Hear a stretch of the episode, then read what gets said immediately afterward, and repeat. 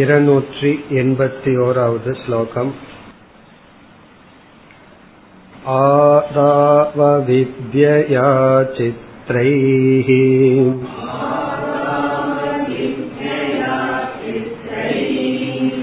ஸ்வகார்யை ச்ரம்பமானயாம்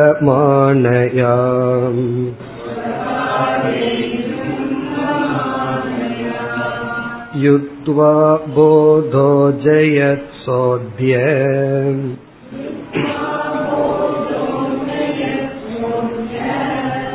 சுத்ருடோ பாத்யதாம் கதம்.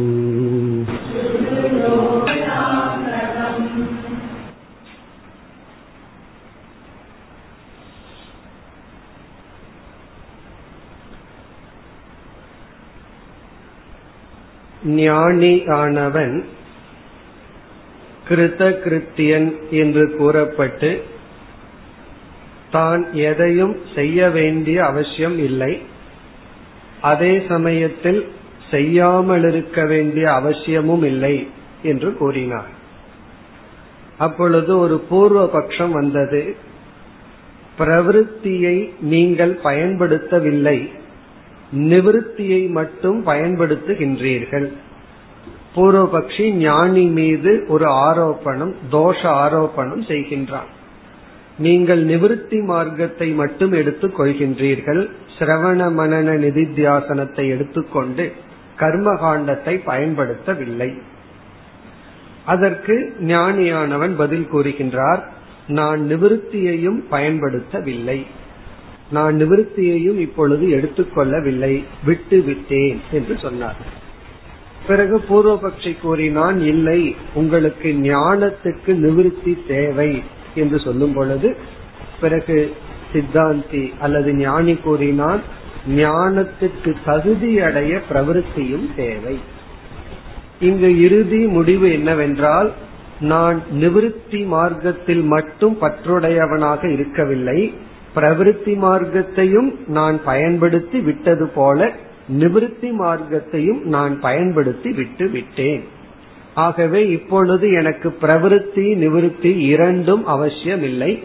ஆரம்பத்தில் சித்த சுத்திக்காக பிரவிற்த்தியை பயன்படுத்தி, பிறகு ஞானத்துக்காக நிவிருத்தி மார்க்கத்தை பயன்படுத்தி, இப்பொழுது எனக்கு இரண்டும் இல்லை என்ற முடிவுரை செய்து, பிறகு ஞானம் வந்ததற்கு பிறகு, ஞானத்தை அடைந்ததற்கு பிறகு நிவிருத்தி மார்க்கத்தை விட்டுவிட்டால் ஞானம் நம்மை விட்டு சென்று விடுமே என்ற சந்தேகம் வந்து விடுகிறது. ஞானத்தை அடைஞ்சதற்கு பிறகு சாஸ்திரத்தை விட்டுட்டோம்னா பிறகு மீண்டும் அஞ்ஞானம் வந்து சம்சாரி ஆகி விடுவோமே என்றால், அப்பொழுது வித்யாரண்யர் அறிமுகப்படுத்தினார், ஞானம் வந்து விட்டால் அதை பாதை செய்ய வேற எதற்கும் சக்தி இல்லை. ஆனா அந்த ஞானம் நிஷ்டையாகி இருக்க வேண்டும். ஞான நிஷ்டை அடைந்து விட்டால் அந்த ஞானத்துக்கு பகைவர்கள் யாரும் இல்லை, ஞானத்தை பாதை செய்ய வேறு பிரமாணமோ வேறு எதற்கும் சக்தி இல்லை. அதைத்தான் கூறிக்கொண்டு வந்தார். அப்படி ஞானத்தினால் நாம் இந்த உலகத்தை மித்தியா என்று கூறியதற்கு பிறகு இந்த உலகமோ அல்லது இந்த உலகம் சத்தியமாக தெரிய காரணமான அஞ்ஞானமோ ஞானத்தை ஒன்றும் செய்து விடாது. அதைத்தான் கூறிக்கொண்டு வந்தார். 279வது ஸ்லோகத்தில் கூறினார், ஞானத்திற்கு பிறகு இந்த உலகம் நமக்கு தெரிந்து கொண்டு இருந்தால் இந்த உலகம் நம்மை துயரப்படுத்தி விடுமே அல்லது சம்சாரத்திற்குள் இழுத்து விடுமே என்றால், அதற்கு இவர் கொடுத்த உதாகரணம், உயிருடன் இருக்கின்ற எலியானது எப்படி பூனையை கொல்லாதோ, ஆனால் இறந்த எலி எப்படி பூனையை கொல்லும். இந்த உலகம் என்பது இறந்த எலி. உயிரோடு இருக்கும் பொழுதே, அதாவது இந்த உலகம் உண்மை என்று நினைத்து கொண்டிருக்கும் பொழுதே இந்த உலகம் நம்மை ஒன்றும் செய்யாது.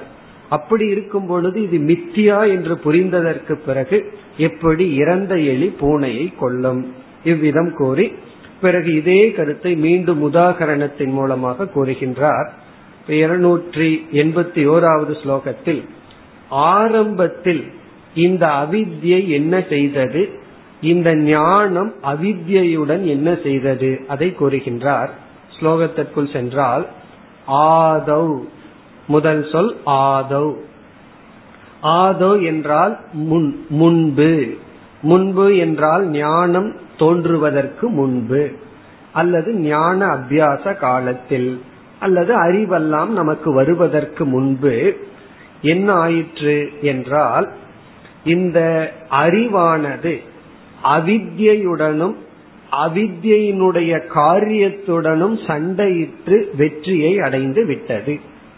இப்ப ஞானத்தை ஒரு போர் வீரனாக அரசனாக உருவகப்படுத்துகின்றார். இது என்ன செய்து விட்டதாம், அவித்யுடனும் அவித்யினுடைய காரியத்துடனும் போர் செய்து அவைகளை அழித்து விட்டது. அதற்கு பிறகு இந்த ஞானம் என்கின்ற ராஜா உறுதியாக இருக்கின்றார். இந்த ராஜா என்கின்ற ஞானத்தை எப்படி தோற்கடிக்கப்பட்ட வீரர்கள், இறந்த வீரர்கள் வெல்ல முடியும், அதைத்தான் கூறுகின்றார். ஆதோ ஆதோ என்றால் வித்யா அபியாச சமயே, இந்த வித்யை நாம் அபியாசம் செய்து கொண்டிருக்கின்ற சமயத்தில் அவித்யா அவித்யுடன் அறிவானது யுத்தம் செய்தது. அவித்யா அவித்யா சக யுத்துவா, யுத்துவான யுத்தம் செய்தது. இங்கு அந்த அவித்யை மீண்டும் வர்ணிக்கப்படுகின்றது. இந்த அவித்யை எப்படியெல்லாம் நம்மிடம் யுத்தம் செய்ய வந்தது. இப்ப நம்ம ஒரு கற்பனை செய்ய வேண்டும். இந்த நம்ம சாஸ்திரம் படிச்சுட்டு இருக்கோம். சாஸ்திரம் படிக்கும் பொழுது நமக்குள்ள அறிவுன்னு ஒண்ணு நிற்கு. இந்த அறிவு யாருடன் யுத்தம் செய்ய வேண்டும் அப்படின்னா, நமக்குள்ள டெய்லி யாரிடத்துல போராடி கொண்டிருக்கின்றோம் அதை விளக்குகின்றார். ஸ்வகார்யைஹி சித்ரைஹி, சித்திரம் என்றால் பல, விசித்திரம் என்று பொருள். சித்திரம்னா விசித்திரம், விசித்திரம்னா பல விதமான. ஸ்வகார்யைஹி தன்னுடைய காரியங்களான, தன்னுடைய காரியங்களான பலவிதமான. ஜிரும்பமானயா அவித்யா, ஜிரும்பமானம் என்றால் தோற்றி வைத்து கொண்டு, உற்பத்தி செய்து கொண்டு. இங்க பலவிதம் என்றால் நம்ம என்னென்ன ரோல்ல இருக்கிறோமோ அத்தனை விதமும். குறிப்பா சொன்னா பிரமாதா, கர்த்தா, போக்தா, சுகி, துக்கி, இப்படி எல்லாம். நம்ம பிரமாதான்னு நினைப்பது, அறிபவன் நினைப்பது, நம்மை செய்பவன் கர்த்தா என்று நினைப்பது, நம்மை போக்தா என்று நினைப்பது, இதெல்லாம் அவித்யினுடைய வெளிப்பாடா. இப்ப நாம உண்மையிலேயே யாரிடம் போராடி கொண்டிருக்கின்றோம்னா, கர்த்தாவுடன் இந்த ஞானம் போராடுகின்ற. இந்த ஞானம் சொல்லுது நீ அகர்த்தான். ஆனா கர்த்தா இல்ல நான் தான் கர்த்தான்னு சொல்லு. இந்த கர்த்தாவை பார்த்தோம் அப்படின்னா என்னைக்குமே திருப்தி அடையாதவன் தான் கர்த்தாவினுடைய சொரூபம். கர்த்தான செயல் செய்பவன். ஒரு செயலை சில சமயங்கள்ல நம்ம நன்றாவே செஞ்சிருப்போம், இருந்தாலும் கடைசியில நல்லா செய்யலையே அப்படின்னு தோணும். போக்தா, ஒரு பலன் நமக்கு கிடைச்சிருக்கும், உண்மையிலேயே பூர்ணமா கிடைச்சிருக்கும், இருந்தாலும் அந்த போக்தா திருப்தி அடையாமல் எனக்கு இன்னும் வேண்டும், போதாது என்று போக்தா சொல்லும். பிறகு உலகம் நம்ம எப்படியெல்லாம் நடத்துகின்றதோ அப்ப நமக்குள்ள ஒவ்வொரு கேரக்டர், ஒவ்வொரு ரோல் இருக்கு. இதெல்லாம் தான் ஜிரும்பமானயான்னு சொல்ற. ஜிரும்பமானயா என்றால் இந்த அவித்யா பலவிதமான நான்களை உற்பத்தி செய்து கொண்டிருக்கின்றது. இப்படிப்பட்ட நான், அப்படிப்பட்ட நான், இதை செய்த நான், அவனால் அவமானப்படுத்தப்பட்ட நான், அவனை அவமானப்படுத்திய நான், இப்படியெல்லாம் விதவிதமான நான் நமக்குள்ள இருந்து கொண்டு இருக்கின்றதாம். அந்த நான்களுடன், சம்சாரியான அகங்காரங்களுடன் யுத்துவா போதக அஜயத், யுத்துவா போர் புரிந்து, போதக இந்த ஞானமானது அஜயத், அஜயத்னா வெற்றியை அடைந்து விட்டது. இதெல்லாம் எந்த காலத்துல, போர் புரிகிற காலம் அல்ல, போர் புரிந்து வெற்றி அடைந்த காலத்தை பற்றி பேசுகின்றார். இப்ப போதம் ஆத்ம ஞானமானது யாருடன் போர் புரிந்தது என்றால், நமக்குள்ள வர்ற ஒவ்வொரு சம்சார விருத்தியுடன் போர் புரிந்தது. சுருக்கமா ஜிரும்பமானையான சம்சார விருத்தி, அல்ப விருத்தி, நான் அல்பன், நான் துக்கி, நான் இதை அனுபவிப்பவன், அல்லது நான் கர்த்தா, நான் போக்தா, நான் பிரமாதா, இப்படிப்பட்ட எண்ணங்களுடன் இந்த அறிவானது போர் புரிந்து அஜயத் வெற்றியை அடைந்து விட்டது. பிறகு சக போதக, அந்த அறிவானது அத்திய இப்பொழுது, அதாவது பகைவர்களை எல்லாம் வென்றதற்கு பிறகு பகைவர்கள் இல்லை, இப்பொழுது அந்த அறிவினுடைய நிலை என்ன? சுத்ருடக. சுத்ருடம் என்றால் உறுதியாக இருக்கின்றது, அந்த அறிவானது இப்பொழுது உறுதியாகி விட்டது. கதம் பாத்தியதாம், அப்படி இருக்கையில் கதம் பாத்தியதாம், எப்படி இந்த அறிவு பாதிக்கப்படும் அப்படின்னு என்ன அர்த்தம்? இந்த அறிவுக்கு பாதை இல்லை, பகைவன் இல்லை, அஜாத சத்ரு ஆகிவிட்டார். யார்? நமக்குள்ள இருக்கிற ஞானம். நமக்குள்ள இருக்கிற ஞானத்திற்கு இப்ப பகைவர்கள் இல்லை. பகைவர்கள் இருக்கே அப்படின்னா அப்ப நம்ம நிதித்தியாசனம் செய்ய வேண்டும். பகைவர்கள் இருந்தா நிதித்தியாசனம் பண்ணணும், பகைவர்கள் இல்லை என்றால் நிதித்தியாசனமும் முடிவடைந்து விட்டது. யார் பகைவர்கள்னா நமக்குள்ள வர்ற சம்சார விருத்திகள், நம்மைய நம்ம சம்சாரின்னு நினைக்கின்ற விருத்திகள், நம்மை நாம் அல்பன் என்று நினைக்கின்ற விருத்திகள். எந்த விருத்தி நம்மைய பூரணன் திருப்தன் அப்படின்னு சொல்லுதோ அந்த விருத்தி ஞானம்.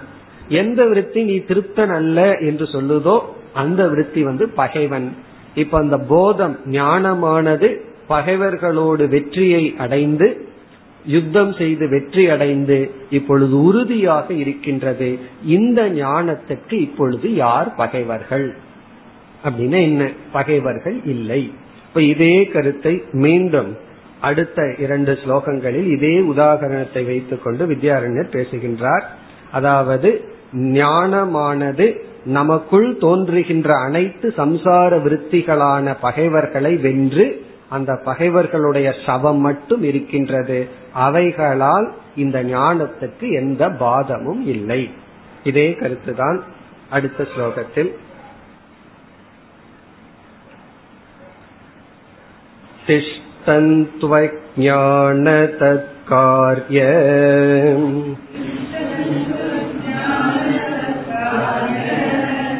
சவாபோதேன மாரிதாஹ.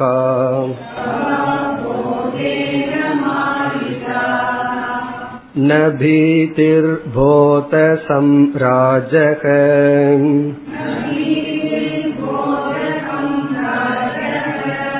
கீர்த்தி பிரத்யுத தஸ்ய தைஹி.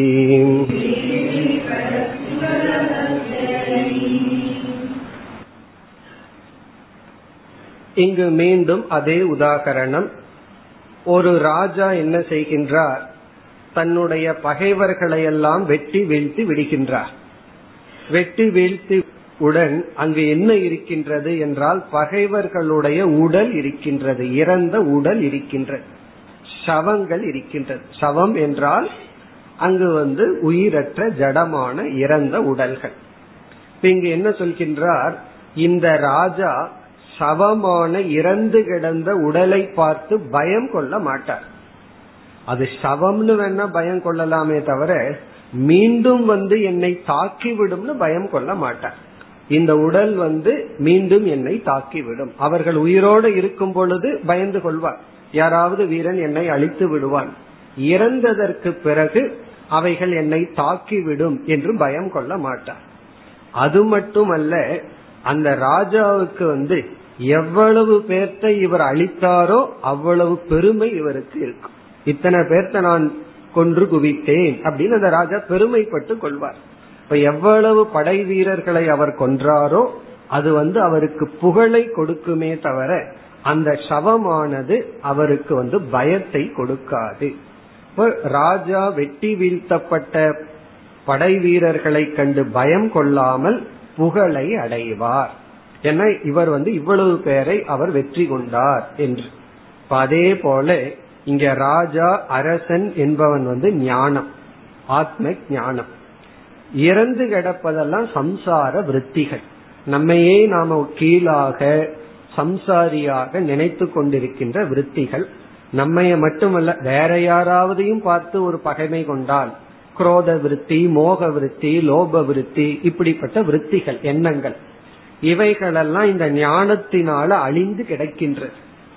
ஆகவே அதை கண்டு இந்த ஞானம் பயம் கொள்ளாது. காரணம் என்ன? நான் இவர்களை எல்லாம் அழித்து விட்டேன், இந்த குரோதத்தை நீக்கிவிட்டேன், மோகத்தை நீக்கிவிட்டேன்னு சொல்லி அந்த ஞானமானது மகிழ்ச்சியுடன் இருக்குமே தவிர அந்த ஞானத்துக்கு எந்த விதத்திலும் பயம் இல்லை.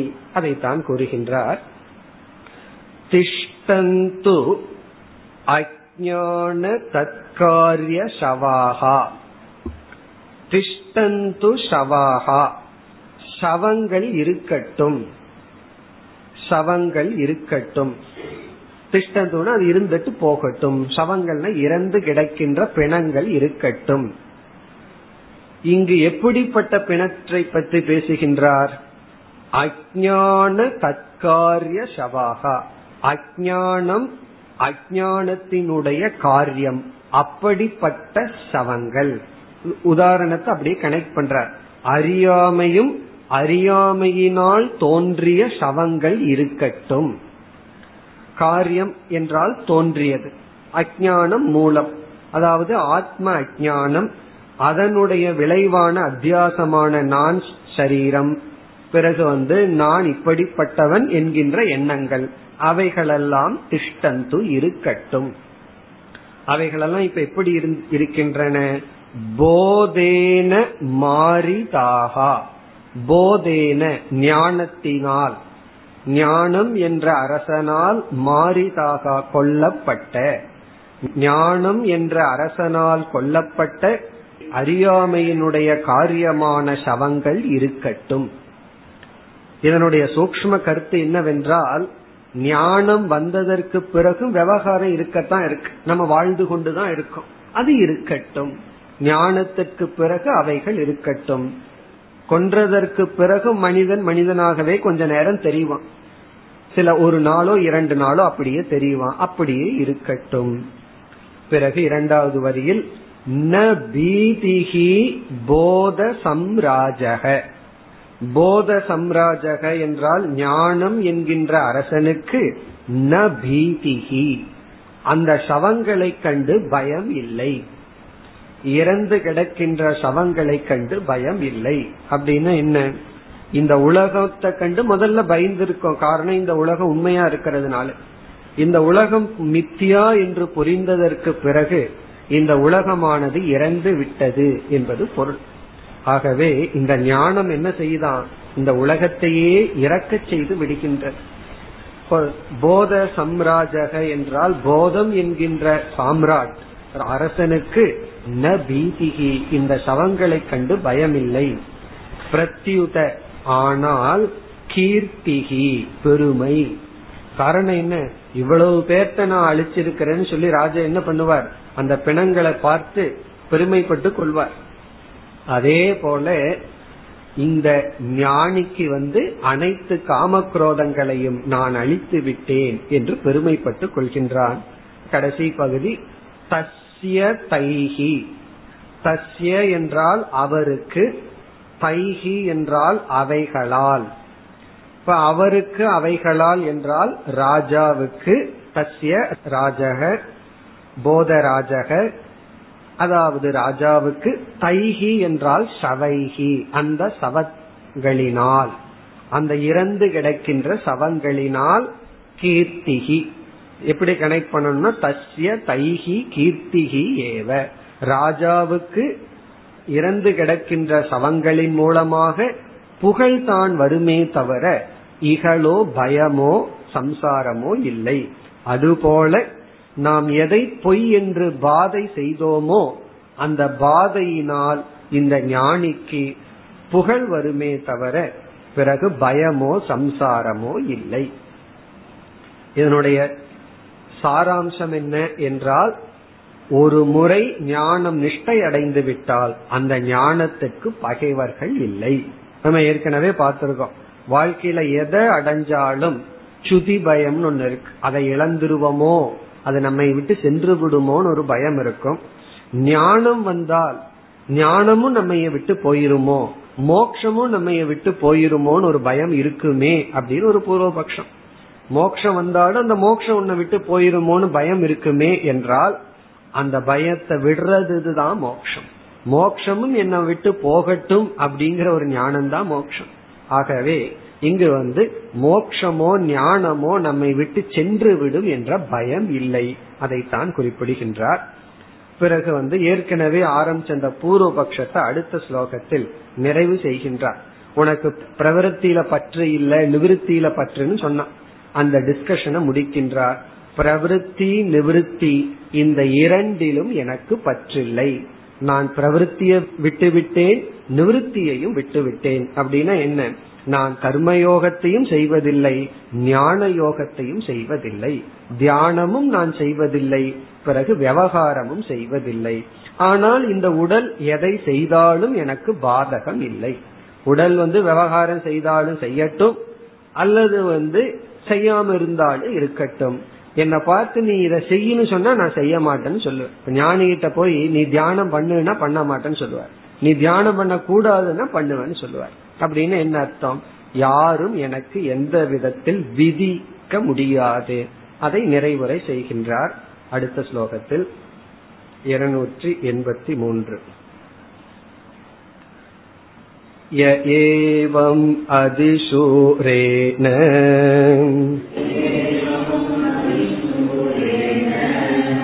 போதேன நவியுஜ்யதே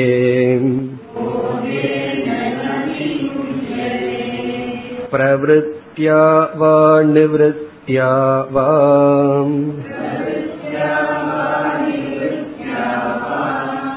தேகாதி கதயாஸ்ய கிம்.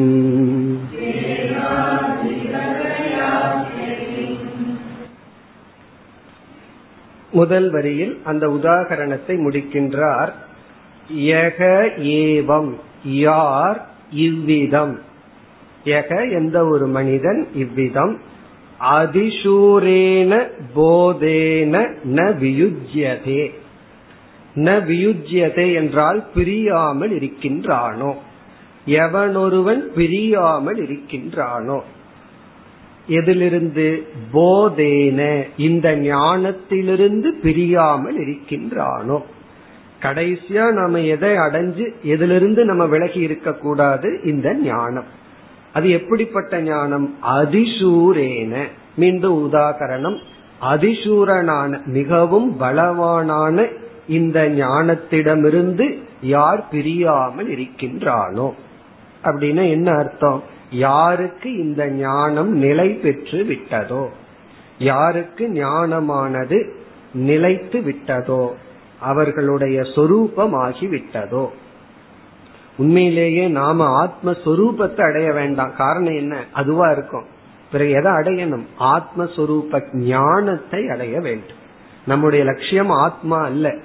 காரணம் என்ன? அது நமக்கு வேறா இருந்திருந்தா தானே லட்சியம். நம்ம லட்சியம் ஆத்ம ஞான, ஆத்ம ஞான நிஷ்டை. இப்ப அப்படிப்பட்ட நிஷ்டை யாருக்கு வருகின்றதோ. பிறகு இரண்டாவது வரியில் குறிப்பிடுகின்றார், பிரவிருத்தியாவா நிவிருத்தியாவா. பிரவிருத்தியினாலேயோ அல்லது நிவிருத்தியினாலேயோ அஸ்ய கிம், இவனுக்கு என்ன ஆகி விடுகிறது. பிரவிருத்தியினாலும் நிவிருத்தியினாலும் இவனுக்கு ஒன்றும் இல்லை. அப்படின்னு என்ன அர்த்தம்? இவன் பிரவிருத்தி இருக்கலாம், இல்லாமலே இருக்கலாம். இவன் நிவிருத்தியில இருக்கலாம், இல்லாமையிலும் இருக்கலாம். ஆகவே பிரவிருத்தி நிவிருத்தி இதனால் இவனுக்கு ஒன்றும் இல்லை. பிறகு மிக அழகான ஒரு சொல்ல வித்யாரண்யர் போடுறாரு இங்கு. சரி, இந்த பிரவிருத்தி நிவிருத்தி எல்லாம் இவனை சார்ந்ததில்லைன்னா யாரை சார்ந்தது? இந்த பிரவிருத்தி நிவிருத்தி போன்றவைகள் எல்லாம் எதில் நிஷ்டையுடையது? ஆத்ம நிஷ்டை இல்லை என்றால் இந்த பிரவிருத்தி நிவிருத்தி எதை சார்ந்தது? தேகாதி கதயா. தேகாதி கதயாங்கிறது பிரவிருத்தி நிவிருத்திக்கு அடைமொழி. தேகாதினா தேகம் முதலிய, கதி என்றால் சார்ந்தது, உடல் மனம் இவைகளை சார்ந்த பிரவிருத்தி நிவிருத்தியினால். தேகாதி கதயா பிரவிருத்தியா, தேகாதி கதயா நிவிருத்தியா. அப்ப பிரவிருத்திங்கிறது எதை சார்ந்ததுனா உடல் மனம் போன்றவை சார்ந்தது. நிவிருத்தியும் எதை சார்ந்ததுனா உடல் மனம் இவை சார்ந்தது. இதுல அந்த நிவிருத்தியும் உடலையும் மனதையும் சார்ந்ததுங்கிறத முக்கியமான கருத்து. நம்ம நினைக்கிறோம் நிவர்த்திங்கிறது ஆத்மாவை சார்ந்தது, பிரவருத்திங்கிறது அனாத்மாவை சார்ந்ததுன்னு நினைச்சிருவோம். சாதாரணமா நிவர்த்தி ஆத்மஸ்வரூபம், பிரவருத்தி அனாத்மஸ்வரூபம். அது இரண்டுமே அனாத்மஸ்வரூபம். அத பகவான் கீதையில எங்க சொல்லியிருக்காரு ஞாபகம் வருதோ? கர்மத்தில் அகர்மத்தை பார்த்தல், அகர்மத்தில் கர்மத்தை பார்த்தல்னு சொல்லி 4வது அத்தியாயத்துல 18வது ஸ்லோகத்துல கூறுகின்றார். அதாவது இந்த உடல் செயல் செய்து கொண்டிருக்கும் பொழுது கர்மத்தில் நான் அகர்ம சொரூபம்னு ஆத்மாவினுடைய அகர்மத்தை பார்த்தேன். இது ஓரளவுக்கு புரிஞ்சிடும். அடுத்ததுதான் ரொம்ப சூக்ஷ்மமானது, அகர்மத்தில் கர்மத்தை பார்த்தல். அகர்மம் அப்படிங்கறது இந்த இடத்துல உடனே பகவான் அந்த இடத்துல அனாத்மாவுக்கு போயிடுறார். இந்த அனாத்மா செயலற்று இருப்பதை நீங்கள் எப்பொழுதாவது பார்த்தால், உடல் ஒரு செயலும் செய்யவில்லை. இப்ப சந்நியாசம்னு சொல்றோம், அந்த சந்நியாசம் யாருக்கு? ஆத்மாவுக்கு அனாத்மாவுக்கா? விடுகின்றோம், தியாகம்னு சொல்றோம், அது செய்வது யார்? எல்லாம் அனாத்மாவுக்கு. இந்த உடல் செயலற்று இருக்கும் பொழுது, அனாத்மா அகர்மமாக இருக்கும் பொழுது அதில் கர்மத்தை பார்க்க வேண்டும். அப்படின்னு என்ன, உறங்கிக் கொண்டிருக்கும் போது நான் ஒரு கர்மமும் பண்ணலைன்னு சொல்லுவோம். ஆனா எழுந்த உடனே ஏன் அவ்வளவு பசிக்குது? உறங்குறதுக்கு முன்னாடி ஒரு 8 இட்லி உள்ள போயிருக்கு, எழுந்த உடனே காணாம போது ஏன் அப்படின்னா பெரிய கர்ம நடந்திருக்கு உள்ளங்க. ஆகவே ஒரு பெரிய ஃபேக்டரி அங்க ஓடி இருக்கு, நைட் ஷிப்ட் அல்லது சில பேருக்கு டே ஷிப்ட் அங்க ஓடி இருக்கு. அப்படின்னா என்ன அர்த்தம் அப்படின்னா இந்த சரீரம் அனாத்மா என்னைக்குமே கர்மஸ்வரூபம். ஆகவே இந்த அனாத்மாவினுடைய அமைதியில நான் அமைதி அடைந்தால் அந்த அமைதி பாதிக்கப்பட்டு விடும். பிறகு அனாத்மாவினுடைய செயல்ல நான் மகிழ்ச்சி அடைஞ்சேன்னா அதுவும் பாதிக்கப்படும். காரணம், அதுவும் ஒரு நேரத்துல அமைதியா இருக்கிற மாதிரி இருக்கும், அது ஒரு நேரத்துல செயல்படும். பிறகு எதனுடைய அகர்மத்தில் நான் இருக்க வேண்டும்னா அகம் நித்திய அகர்ம சொரூபம், நான் என்றும் செயலற்றவன். பிறகு நமக்கு தெரிகின்ற செயல், செயலின்மை, இதெல்லாம் சரீரம் மனம் போன்றவைகளை சார்ந்தது. இப்படி சொன்ன உடனே பூர்வபக்ஷி வந்துடலாம். பிறகு நீ ஏன் ஒரு காலத்துல நான் இந்த சாதனை பண்ணணும், இந்த தியானம் பண்ணணும்னு ஆக்ரகத்தோட இருந்தேன் அப்படின்னு பூர்வபக்ஷிக்கு ஒரு எண்ணம் வரும். அதற்கு அடுத்த ஸ்லோகத்துல பதில் சொல்ல போற. இப்ப இங்க என்ன நிறைவு செய்கின்றார்? இந்த 2வது வரியில ஒரு நிறைவுரை செய்கின்றார். ஏற்கனவே ஆரம்பிச்ச அந்த விஷயம், பிரவிருத்தி நிவிருத்தி இந்த இரண்டையும் நான் விட்டு விட்டேன். அப்ப ஞானி என்பவன் அவனுக்கு நிதித்தியாசனமும் கூட கிடையாது. இதெல்லாம் ஏற்கனவே சொன்னார், எனக்கு நிதித்தியாசனமும் கிடையாது. அப்ப நீ செய்யக்கூடாதுன்னு சொன்னா செய்வன்னு சொல்லுவார். எனக்கு சாஸ்திர சிரவண விதி கிடையாது, நான் ஏன் சிரவணம் பண்ணணும், அஞ்ஞானிகள் சிரவணம் செய்யட்டும்னார். பிறகு நீ சிரவணம் ஏன் பண்றேன்னு கேட்டா நான் பண்ணுவேன்னு சொல்லுவார். நான் சிரவணம் பண்ணுவேன், மனனமும் பண்ணுவேன், இந்த உலகத்துல ஏதாவது நல்ல காரியமும் பண்ணுவேன், தர்மப்படி நான் வாழ்ந்து கொண்டும் இருப்பேன். ஆகவே அதெல்லாம் சரீரத்தை சார்ந்தது. பிரவிருத்தி நிவிருத்தி தேகாதி கதையா, தேகத்தினுடைய கதியான பிரவிருத்தி நிவிருத்தியினால் அஸ்ய ஞானினக கிம் பவதி, இந்த ஞானிக்கு என்ன ஆகின்றது? பேத்துடன் இந்த கருத்து முடிவடைகின்றது. இனி பூர்வபக்ஷி வரலாம். அதாவது நீ கடைசி ஸ்டேஜில் இருக்கிறத பற்றி பேசுகின்றாய்.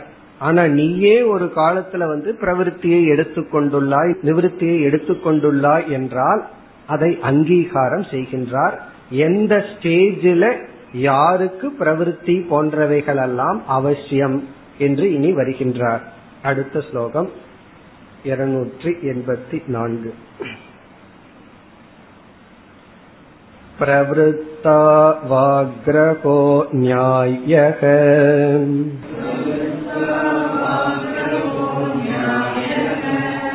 போதஹீனஸ்ய சர்வதா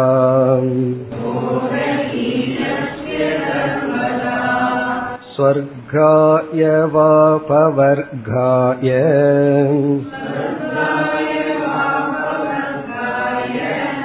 யதி தவ்யம் யதோ நிருபிஹி.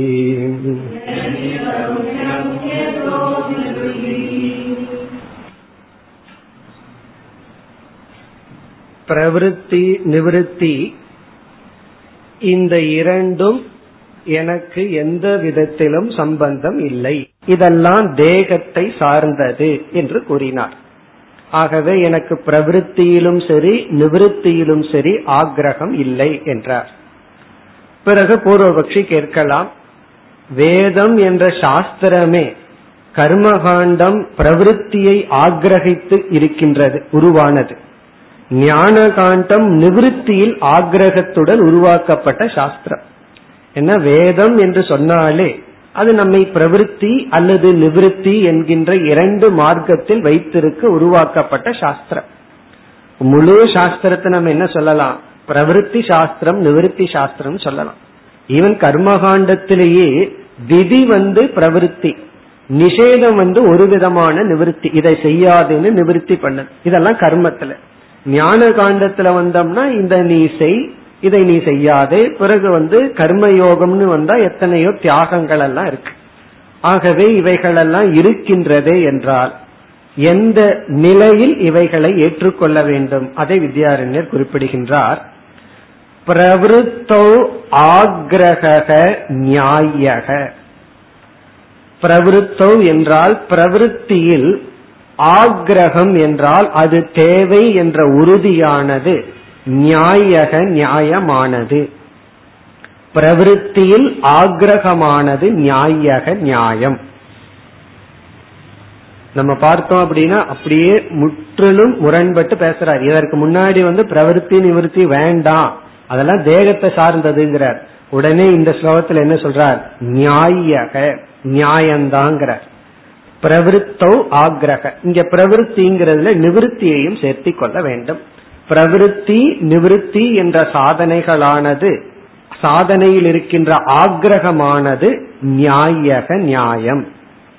அதாவது ஆரம்ப காலத்துல நம்ம வேதாந்த வகுப்பு படிச்சிட்டு இருக்கோம். அப்ப ஆக்ரகம் இருக்கணும், கிளாஸ் மிஸ் பண்ண கூடாது அப்படின்னு. இல்ல ஒரு துளி மழை பெஞ்சதுன்னா ஆக்ரகம் போயிடும். ஆக்ரகம் இல்லைன்னு வச்சுக்கோமே, நமக்கு இன்ட்ரெஸ்ட் வராது. இப்ப ஆக்ரகம் இருந்தா தான் அது போய்தான் ஆகணும், படிச்சுதான் ஆகணும். அதே போல தியானத்துல உட்காரணும், அமர்ந்த உடனே தியானம் 15 நிமிஷம் பண்ணித்தான் ஆகணுங்கிற ஆக்ரகம் இல்லைன்னு வச்சுக்கோமே. போன ஸ்லோகத்தை படிச்சுட்டு அதையே நினைச்சிட்டு இருந்தோம்னு வச்சுக்கோமே, என்ன ஆகும், எழுந்துருவோம். அப்ப அந்த ஆக்ரகம் நியாயம் அப்படின்னா நமக்கு அந்த உறுதி இருக்கணும். அந்த சமயத்துல டிஸ்டர்ப் ஆகணும் மைண்ட். நான் தியானம் செய்ய முடியலையே அல்லது இதை படிக்க முடியலையே அப்படிங்கிற ஆக்ரகம் நியாயம். யாருக்கு எப்பொழுது போதஹீனஸ்ய, யாருக்கு ஞானம் இல்லையோ, ஹீனம்னா போயிடுது இல்லாதது, போதஹீனம்னா யாருக்கு ஆத்ம ஞானம் இல்லையோ அவர்களுக்கு பிரவிருத்தி நிவிருத்தி இதில் ஆக்ரகம் இருப்பது நியாயம். எப்பொழுதுனா சர்வதா, எல்லா விதத்திலும், எல்லா காலத்திலும், எல்லா விதத்திலும் ஆக்ரகம் இருப்பது நியாயம். அப்படின்னா என்ன அர்த்தம், நம்ம ஒரு விதத்துல பந்தப்பட்டு இருக்கிறது நல்லதுதான். கடோபனிஷத்துல தூரமே தே விபரீதே விசூச்சின்னு சொல்லி, பிறகு யார் ஸ்ரேயஸை எடுக்கிறார்களோ யார் பிரேயஸை எடுக்கிறார்களோ இருவரும் பந்தப்பட்டவர்கள் சொல்லி இருக்கு. ரொம்ப முக்கியமான இடம் அது. ஸ்ரேயஸை எடுப்பவர்களும் பந்தப்பட்டுள்ளார்கள், பிரேயஸை எடுப்பவர்களும் பந்தப்பட்டுள்ளார்கள். சம்சாரிகளா இருக்கிறவர்கள் அதற்கு தகுந்த சாதனையில் கட்டுண்டிருக்கின்றார்கள், ஸ்ரேயஸான மோட்சத்தை விரும்புபவர்கள் அதற்கு தகுந்த சாதனையில் கட்டுண்டிருக்கின்றார்கள். அப்படின்னு என்ன, நம்ம ஸ்ரேயஸை எடுத்துட்டாலும் நம்மை நாம் கட்டுண்டு வைத்திருக்க வேண்டும். அதை இங்க நியாயகன்னு ரொம்ப அழகான வார்த்தையில சொல்ற. நமக்கு ஆரம்ப காலத்துல அப்படி ஒரு பைண்டிங் இருப்பது நல்லது, அது நியாயம்தான். எப்பொழுது போதஹீனஸ்ய, ஞானம் வருவதற்கு முன் நமக்கு நாம முழு சுதந்திரம் கொடுக்காம நம்மையே நாம் கட்டுப்படுத்துவது, நமக்குள்ளேயே நாம் ஒரு வரையறுப்பை வைத்துக் கொள்வது நியாயம்தான். இனி இரண்டாவது வரியில் அந்த நியாயத்தை நியாயப்படுத்துகின்றார். சரி, போதஹீனனுக்கு பிரவிருத்தி நிவிருத்தி இவைகள் எந்த விதத்தில் உதவி செய்கின்றது, எந்த விதத்தில் இந்த பிரவிருத்தியில் ஆக்ரகம் இருப்பது பயனை தருகின்றது, அதை குறிப்பிடுகின்றார். சொர்க்காயவா அபவர்காய.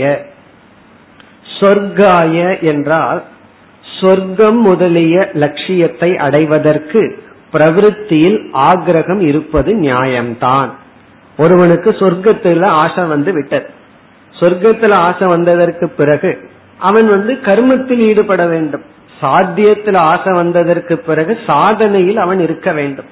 அவன் சாத்தியத்துல ஆசை வச்சுட்டு சாதனையில் ஈடுபடவில்லை என்றால் அவனை பகவான்கீதையில மித்யாச்சாரன் அப்படின்னு சொல்ற. யாரு மித்யாச்சாரன்? சாத்தியத்துல ஆசை இருக்கு, சாதனையை விட்டவன். பணத்துல ஆசை இருக்கு, மனதுக்குள்ள பணம் சம்பாதிக்கிறத விட்டுட்டான் அப்படின்னா அவன் மித்யாச்சாரன். அதே போல போகத்துல ஆசை இருக்கு, போக சாதனையை அவன் எடுத்துக்கொள்ளவில்லை என்றால் அவன் ஆசை வெறும் மனதுல மட்டும்தான் இருக்கும். அப்படி இல்லாமல் இங்கு பிரவிற்த்தியில் ஆக்ரகம் இருந்தால் அந்த ஆக்ரகம் அவனுக்கு சொர்க்கம் முதலிய ஆசையை தீர்த்து வைக்கும். இப்போ ஒருத்தன் சொல்லலாம், எனக்கு சொர்க்கம் எல்லாம் வேண்டாம், அபவர்காய, அபவர்க்கம்னா மோக்ஷம், மோக்ஷம் எனக்கு வேண்டும் என்றாலும் உனக்கு பிரவிற்த்தி கர்மயோக ரூபமாக, நிவிற்த்தி ஞான ரூபமாக, அதில் ஆக்ரகம் இருப்பது நியாயம். இப்ப அபவர்காய என்றால் மோக்ஷத்திற்காக.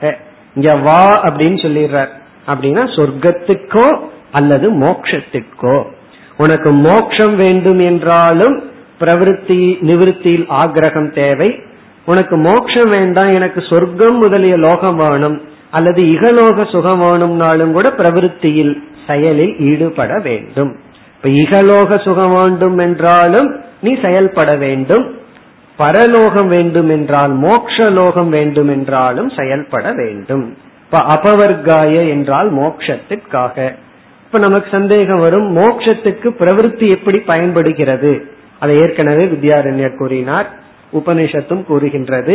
யக்ஞேன தானேன தபசா, யக்ஞம் தானம் தவம் போன்ற கர்மங்களினால் விவிதிஷந்தி, விவிதிஷந்தினா மோட்சத்தில் ஆசை கொள்கின்றார்கள். இப்ப உபனிஷத்து எப்படி அறிமுகப்படுத்தியுள்ளது? யக்ஞம் தானம் தவம் போன்ற பிரவர்த்திகள் எல்லாம் நமக்கு மோட்சத்தில் ஆசையை கொடுத்து உதவி செய்கின்றது. பிறகு சிரவண மனனம் மோட்சத்திற்குரிய ஞானத்தை கொடுத்து நமக்கு உதவி செய்கின்றது. சிரவண மனன நிதித்தியாசனத்தை நிவிற்த்தின்னு சொல்றோம், யக்ஞதான தவத்தை பிரவிற்த்தின்னு சொல்றோம். ஆகவே அபவர்காய மோட்சத்திற்கு பிரவிற்த்தியில் ஆக்ரகம் இருப்பது நியாயம். ஆகவே யதி தவ்யம் யதஹ நிருபிஹி, நிருபிஹி மனிதர்களால் சாதகர்களால் யதி தவ்யம் முயற்சி செய்ய வேண்டும். சாதகர்கள் முயற்சிக்க வேண்டும், செயல்பட வேண்டும். எதகனா யாது காரணத்தினால் பிரவிற்த்தியில் இருக்கின்ற ஆக்ரகம் சொர்க்கம் பிறகு மோட்சம் போன்ற லட்சியத்திற்கு சாதனையாகின்றதோ, ஆகவே மனிதர்களால் ஏதி தவ்யம் முயற்சி செய்ய வேண்டும். இப்ப இந்த ஸ்லோகம் இடையில வருது அந்த ஃப்ளோல, அதாவது எல்லாம் ஞானியை பற்றியே பேசிக்கொண்டு வந்தார். ஞானிக்கு பிரவிற்த்தி இல்லை நிவிற்த்தி இல்லைன்னு பேசிக்கொண்டு வரும் பொழுது திடீர்னு நம்ம ஞானி இல்லாதவன் தன்னை ஞானின்னு நினைத்து கொண்டு நான் பிரவிற்த்தியில ஆக்ரகம் செய்ய மாட்டேன்னு சொல்லிவிடக் கூடாது. அல்லது ஒரு காலத்துல நீயே பிரவிற்த்தி நிவிற்த்தியில ஆக்ரகத்துடன் இருந்தாயே அப்படின்னு சொன்னா அதற்கு இடையில இந்த ஸ்லோகம் வந்தது. ஆகவே இந்த ஒரு ஸ்லோகம் அஞ்ஞானி விஷயம். நம்ம ரொம்ப காலத்துக்கு முன்னாடியே ஞானியை பற்றி விசாரம் பண்ண ஆரம்பிச்சிட்டோம். கடைசியா திருப்தியை பற்றி பேசிக்கொண்டிருக்கையில் ஞானியை பற்றியே பேசிக்கொண்டிருந்தோம். ஞானினா ஞான நிஷ்டனுடைய திருப்தி மனநிலை வர்ணிக்கப்பட்டு அதையே பார்த்து கொண்டிருந்தோம். இடையில அஞ்ஞானியை பற்றி பேசி இனி மீண்டும் வித்யாரண்யர் ஞானிக்கு விடுகின்றார். இந்த அத்தியாயம் முடியும் வரை இனி ஞானியினுடைய மனநிலையே வர்ணிக்கப்படுகிறது. நம்ம பார்த்துட்டு இருக்கோம் ஞானியினுடைய திருப்தி ஏழாவது அவஸ்தையானது வர்ணிக்கப்பட்டுள்ளது. இப்ப இந்த ஞானி ஞானத்திற்கு பிறகு அஞ்ஞானிகளுக்குள்ள இருந்தாலும் அஞ்ஞானிகளுடன் கலகம் இல்லைன்னு ஏற்கனவே சொன்னார். ஞானி ஞானத்தை அடைஞ்சதற்கு பிறகு பிரவிற்த்தி மார்க்கத்திலிருந்து அஞ்ஞானிகளுடன் சேர்ந்திருந்தால் அஞ்ஞானிகளோடு கலகம் வராது. ஏன்னா இரண்டு அஞ்ஞானிகள் சேர்ந்து பிரவிற்த்தி பண்ணும்போது எவ்வளவு கலகம் வருது. வீட்டுல சின்ன கழகம், ஏன்னா சின்ன ஃபேமிலி. ஆசிரமத்துக்குள்ள போய் பாருங்க, பெரிய கழகமா இருக்கும், ஏன்னா அது பெரிய ஃபேமிலி. அப்படி நாலு மனுஷங்க சேர்ந்தா என்ன ஆகுதுன்னா கழகம் அதிகமாகும். அப்ப ஞானியும் ஞானத்தை அடைஞ்சதற்கு பிறகு சமுதாயத்திற்குள் இருந்த அஞ்ஞானிகளுடன் கலகம் வருமேனா வராது. அது ஏன் வராது அதெல்லாம் கூறினார்.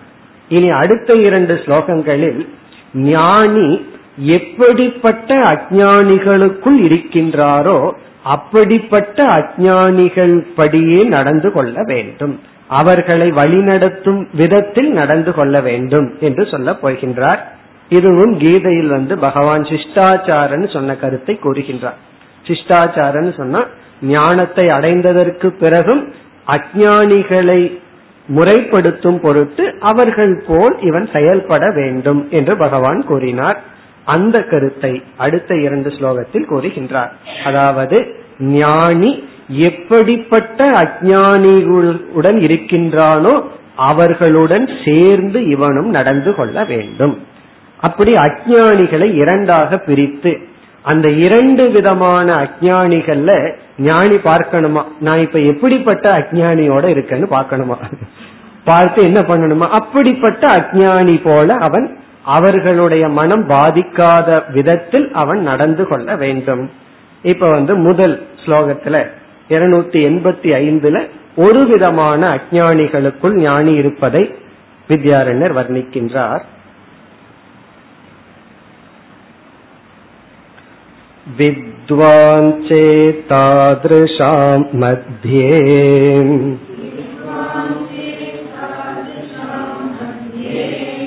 திஷ்டே ததனுரோததகம்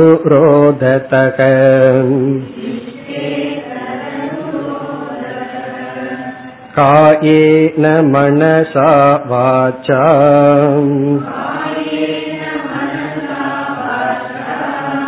கரோத்யேவாகிலாக்ரியாஹ.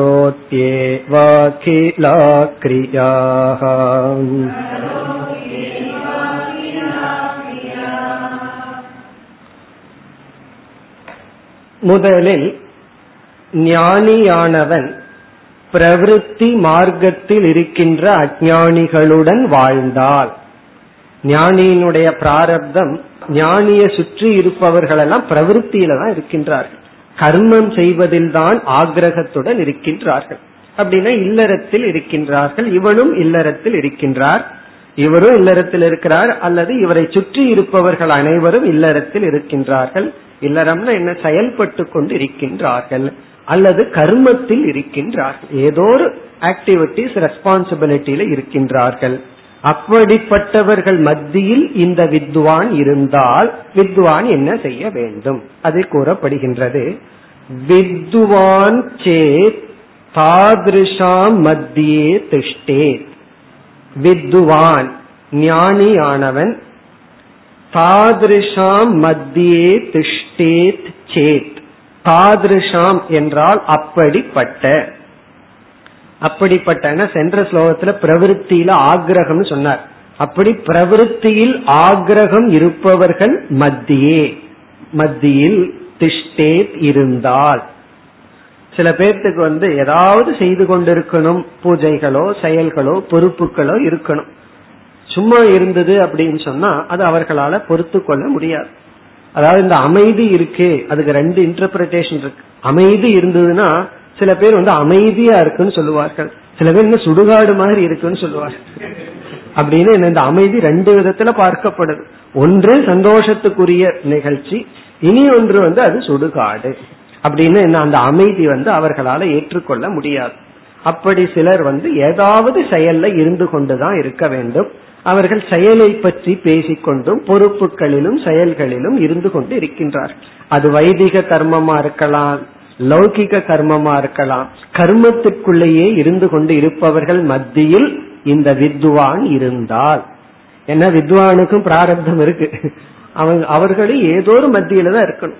இப்ப ஜனகருக்கு வந்த பிராரப்தம் ராஜாவா இருக்க, யாக்கியவல்யருக்கு கிடைச்ச பிராரப்தம் வீட்டை விட்டு போறது, அனுப்பிச்சு வச்சார்கள் வழியே போறேன்னு சொன்ன உடனே ஒருத்தி பணத்தை கொடுத்துட்டு போன்னு சொன்னா, இனி ஒருத்தி என்ன சொன்னா, யாக்கியவல்யர்கிட்ட ஞானத்தை கொடுத்துட்டு போய் சேருங்கன்னு சொன்னா. ஆகவே அவருக்கு அப்படி ஒரு பிராரப்தம். இவ்விதம் பிராரப்தம் அப்படி அமைந்தால் எப்படி வித்வான் தாத்ருஷா மத்தியே பிரவிற்த்தி மார்க்கத்தில் இருப்பவர்களுடைய மத்தியில் திஷ்டே இருந்தால் தது அனுரோததக, அவர்களை நல்வழிப்படுத்தும் பொருட்டு. தது அனுரோததகன அந்த மார்க்கத்தில் அவர்களை நல்வழிப்படுத்தும் பொருட்டு, அவர்களுக்கு இசைந்து என்று பொருள். அனுரோதம்னா இங்கு இசைந்து, அவர்களுக்கு நன்மை உண்டாகும் பொருட்டு. அவர்களுக்கு இடையில இவன் சும்மா உட்கார்ந்துட்டு இருந்தா அவங்களுக்கு எல்லாம் கோபம் வந்துடும். அதனாலதான் வீட்டுல வந்து ஒரு நாள் பட்னி கிடந்தா மற்றவங்களுக்கு எல்லாம் கோபம் வந்துடும். காரணம் என்னன்னு, நீ மட்டும் பட்னி கிடக்குற. ஒரு நாள் மௌனம் இருந்தா மற்றவங்களுக்கு எல்லாம் கோபம் வந்துடும். நாங்கெல்லாம் பேசிட்டு இருக்கோம், நீ மட்டும் பேசாம இருக்கியே அப்படின்னு சொல்லி. அப்படி அவர்களுக்கு இடையில் அவர்களுக்கு விரோதமாக நாம் முழுமையாக இருந்தால் அது அவர்களுக்கு கஷ்டத்தை கொடுத்துரும். ஆகவே அனுரோதத்தக அவர்களுடைய வழிப்படி என்ன செய்ய வேண்டுமா, காயேன மனசா வாச்சா, ஞானியும் காயத்தினால் உடலின் மூலமாக, மனசா மனதின் மூலமாக, வாச்சா வாக்கின் மூலமாக. இப்ப ஞானி இருக்கார் ஒரு வீட்டுல, ஏதாவது பாராயணம் பண்ணலான்னு சொன்னா நான் அது பண்ண மாட்டேன்னு சொல்லக்கூடாது. வாச்சா சரி, அவங்களோட சேர்ந்து பாராயணம் பண்ணணும். ஏதாவது தியானம் அல்லது மானசீக கிரியை, உடல் அளவுல ஏதாவது செய்யணும், ஒரு யாகமோ பூஜையோ சேவையோ அல்லது ஏதாவது ஒரு கடமையோ, அதையும் அவர் செய்ய வேண்டும். கரோதி, கரோதினா செய்கின்றான் அல்லது செய்ய வேண்டும். அகிலாகா கிரியாகா, அகிலாகா கிரியாகனா அனைத்து கர்மங்களும், அனைத்து கர்மங்களையும் அவர்களோடு சேர்ந்து செய்ய வேண்டும். காயேன மனசா வாச்சா, காயம் உடல், மனம், வாக், இந்த கருவிகள் மூலம் அவர்கள் நல்வழிப்படுத்தும் பொருட்டு அவர்கள் வழியில் நாம் இருக்க வேண்டும். அப்படி இல்லைன்னா அங்கிருந்து அவங்களை தொந்தரவு பண்ணிட்டு இருக்க கூடாதுன்னு அர்த்தம். ஒன்னா அங்கிருந்து வெளியே வந்து விட வேண்டும்.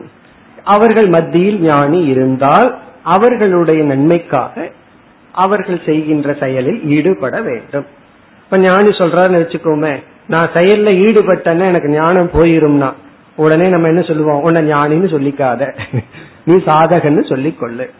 இல்லையே நான் வந்து அவர்களுக்கு முரண்பட்டு தான் இருப்பேன் அப்படின்னா இனி ஒரு கண்டிஷனை போட்டா ஞானி அல்ல. அப்ப ஞானிங்கிறவன் யாருன்னா அன்கண்டிஷனல் பர்சன், எந்த ஒரு நிபந்தனையும் போடாதவன். இனி அடுத்த பிராரப்தம், ஞானிக்கு வந்து விரக்தர்களுடைய நிவிருத்தி மார்க்கத்தில் இருப்பவர்களுடைய சூழ்நிலையில் இருந்தால், சன்னியாசிகளுக்குள்ளேயோ அல்லது துறந்தவர்கள் மத்தியில் இந்த ஞானி இருந்தால், அந்த ஞானி என்ன பண்ணணுமாம், அவர்கள் போல் இருக்க வேண்டும், நிவிருத்தி மார்க்கத்தை பின்பற்ற வேண்டும் என்று கூறப்படுகின்றது. அடுத்த ஸ்லோகம், ஏஷ மத்யே புபுத்சூனாம் யதா திஷ்டே ததா புனக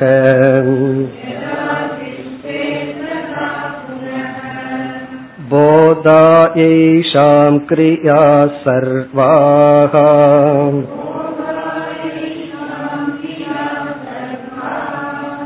தோஷயம் ஸ்த்யஜது ஸ்வயம்.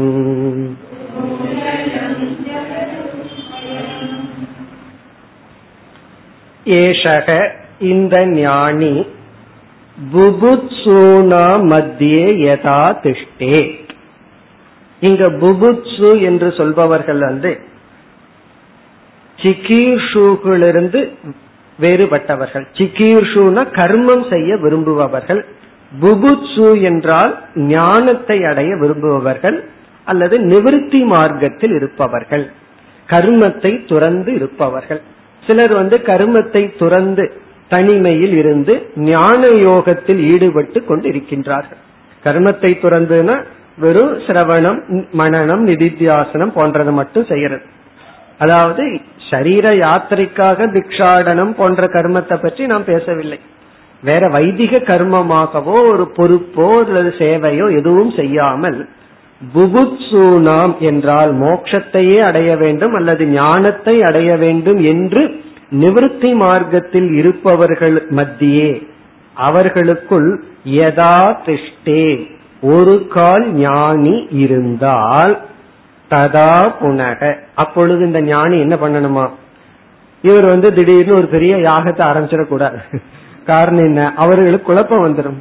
இப்ப இவரே அப்படி பண்றாருன்னா நம்மளும் அப்படித்தான் பண்ணணுமோ அப்படிங்கிற ஒரு குழப்பம் வந்துவிடும், அல்லது பெரிய பொறுப்பை ஆரம்பித்து விடக் கூடாது. அவர் என்ன செய்யணுமா, ஏஷாம் போதாய, அவர்களினுடைய ஞானத்துக்காக. ஏன்னா அவர்கள் நிவிருத்தியை எடுத்து கொண்டுள்ளார்கள். அந்த நிவிருத்தியை நம்ம எடுத்துட்டது சரிதானா தவறா அப்படின்னு சில சந்தேகம் அவர்களுக்கு இருக்கலாம். நம்ம பண்றது சரியா தவறா அப்படின்னு ஒரு சந்தேகம் அவர்களுக்கு இருக்கலாம். அந்த இடத்துல அவர்களுக்கு ஊர்ஜிதப்படுத்த வேண்டியது இருக்கு. அதாவது ஞானம், ஞான நிஷ்டைங்கிறது மோட்ச விஷயத்துல மட்டுமல்ல, தர்ம விஷயத்திலும் இருக்கு, சாதனா விஷயத்திலும் இருக்கு. சில சாதனைகள் நமக்கு உகந்ததுன்னு தெரியும், ஆனாலும் சந்தேகம் இருக்கு, அதுல ஒரு உறுதி இல்லாமல் ஒரு பயம் இருக்கும். அதே போல தர்மத்திலையும் இது நல்லது கெட்டதுங்கிற விஷயத்துல நமக்கு அது அறிவாகவே இருக்கலாம், இது நல்லதுதான், இருந்தாலும் ஒரு பயம் இருக்கும், அது நல்லதுதானா. யாராவது சத்தமா இது நல்லது இல்லைன்னா பயந்துருவோம், ஐயோ தப்போ அப்படின்னு சொல்லி. ஆகவே போதாயனா அவர்களுடைய நிவிருத்தி மார்க்கம் சரிதான் என்கின்ற ஞானத்தை உபதேசிப்பதற்காக சர்வாகா கிரியாகா, அனைத்து கிரியைகளையும் தூஷயன், அதை தூஷணை செய்து, அவைகளெல்லாம் அவசியம் அல்ல என்று கூறி. அப்ப எந்த உபனிஷத் மந்திரத்தை எடுத்துக்கொள்ளணும், ந கர்மணா ந பிரஜயா, அங்க ஒரு நாவை சேர்த்தி ந தனேன, கர்மத்தினாலோ பிரஜையினாலோ தனத்தினாலோ இல்லை என்று அவர்களுக்கு உபதேசம் செய்து, அப்படி உபனிஷத் எங்கெல்லாம் கிரியைகளை எல்லாம் தூஷணை செய்துள்ளதோ, இஷ்டாபூர்த்தம் மன்யமானா வரிஷ்டம் அப்படின்னு சொல்லி, இந்த இஷ்டாபூர்த்தம் போன்ற சேவைகளை எல்லாம் அதுவே உயர்ந்தது என்று நினைக்கின்ற மூடர்கள் அப்படியெல்லாம் உபனிஷத்துல பேசியிருக்கு. அப்படிப்பட்ட வாக்கியங்களை எல்லாம் எடுத்துக்கொண்டு அவைகள் மூலம் தூஷயன், கிரியையினுடைய குறைகளை எல்லாம் காட்டி கொடுத்து என்ன செய்ய வேண்டும், ஸ்வயம் த்யஜது, தானும் விட்டுவிட வேண்டும். இப்ப தானும் செயலில் ஈடுபடக்கூடாது, தானும் கர்மத்தை விட்டுவிட வேண்டும். ஒரு முறை சாமிஜி, தயானந்த சாமிஜி இவ்விதம் கூறினார்கள். அதாவது பிரம்மச்சாரிகள் மட்டும் இருந்தா அவங்களுக்குன்னு ஒரு டாக் இருக்குமா, ஒரு விதமான டாக். இல்லறத்தில் இருப்பவர்கள் கிளாஸ் அட்டன் பண்ணும் போது அவங்களுக்கு தகுந்த மாதிரி கொஞ்சம் மாடிஃபை பண்ணி ஒரு டாக் இருக்குமா. இப்ப எந்த இடத்துல எதை புகழணும், இப்ப பிரம்மச்சாரியா இருப்பவர்களுக்கு அதிக வைராகியம், நிவர்த்தியை பற்றி அதிக எம்பசைஸ் பண்ணி ஒரு டாக் இருக்கும், நான் அப்படி பேசுவேன். இல்லறத்தில் இருப்பவர்களாக இருந்தா கர்ம யோகத்தை எம்பசைஸ் பண்ணி பேசுவேன்னு சொல்லிட்டு அந்த கிளாஸ்ல பாதி பாதி பேர் இருந்தாங்களா. ஐ எம் கன்ஃபியூஸ்டுன்னு சொன்னாரு.